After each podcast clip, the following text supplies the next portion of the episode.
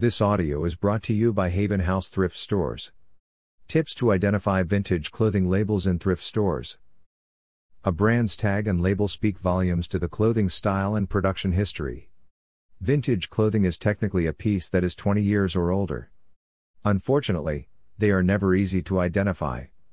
When shopping in thrift stores, you do not want to toss a dress into your cart for purchase without ever knowing its true value and identity. Here are some tips on what to look for in vintage clothing labels. Number one. Union labels. Underneath the brand tag, look for a union label. They are normally square and about one point five by one point five inches in size. Check for a union name like the Ladies Garment Workers Union or L G W U. This is proof that the item was made and supported by a union that existed in the U S before the success of overseas clothing production in the early nineteen eighties. Number two.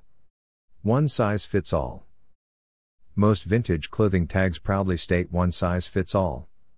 This was a fad in the eighties. It was an era of oversized tees, shirts, pants, dresses, bold belts, leg warmers, and big hair. Everything was big, hence the tag fit all.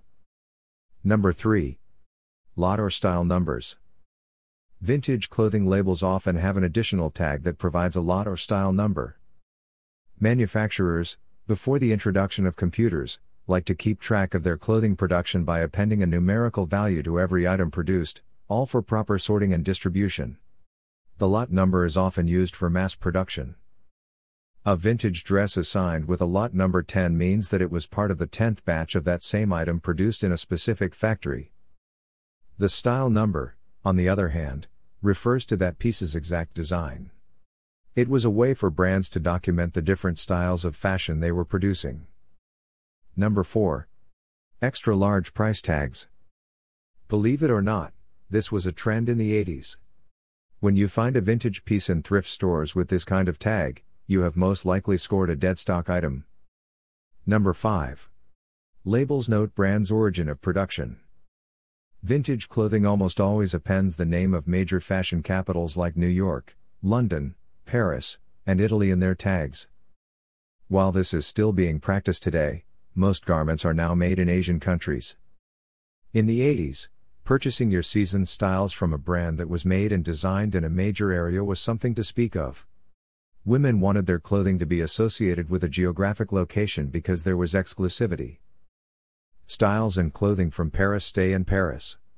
The same is true in New York and other major cities. They were not duplicated and mass-produced for a global fashion economy. Number six. Label typography. This one requires a more critical eye. How can you differentiate the typography today versus yesterday? Vintage clothing labels were designed reflecting the style of the era. Popular brands include Maxima and Another Time. The X in Maxima is accentuated, while the letters A and T in Another Time are slightly bigger. Also, the fonts are not a simple script. Most have stylish font designs instead of the standard Times New Roman. With practice, you should be able to master this technique. While thrifting in vintage clothing stores, give every label a second look to hone your vintage shopping skills. Number seven. Made in countries that no longer exist. Clothing labels that state items were made in a country that no longer exists, such as Hong Kong, British Colony, or Yugoslavia, are legit vintage.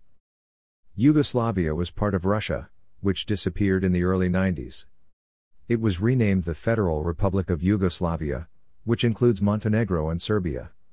In two thousand three, the words Federal Republic were completely removed. They are now known as Serbia and Montenegro. Therefore, if on your trip to thrift stores you see a label that says Yugoslavia, it was more than likely made in nineteen ninety-two or before. Also, the British Crown colonies of Hong Kong, now known as Hong Kong, ended in nineteen ninety-seven, when the country was handed to the People's Republic of China.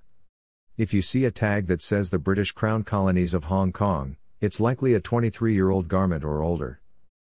Even if you are not an expert, these tips should help you spot vintage clothing in thrift stores. Check out the Haven House branches in Panama, Santa Rosa, and Destin, Florida. We also have one in Lebanon, Tennessee. Keep an eye open for union tags in New York, London, or Paris labels.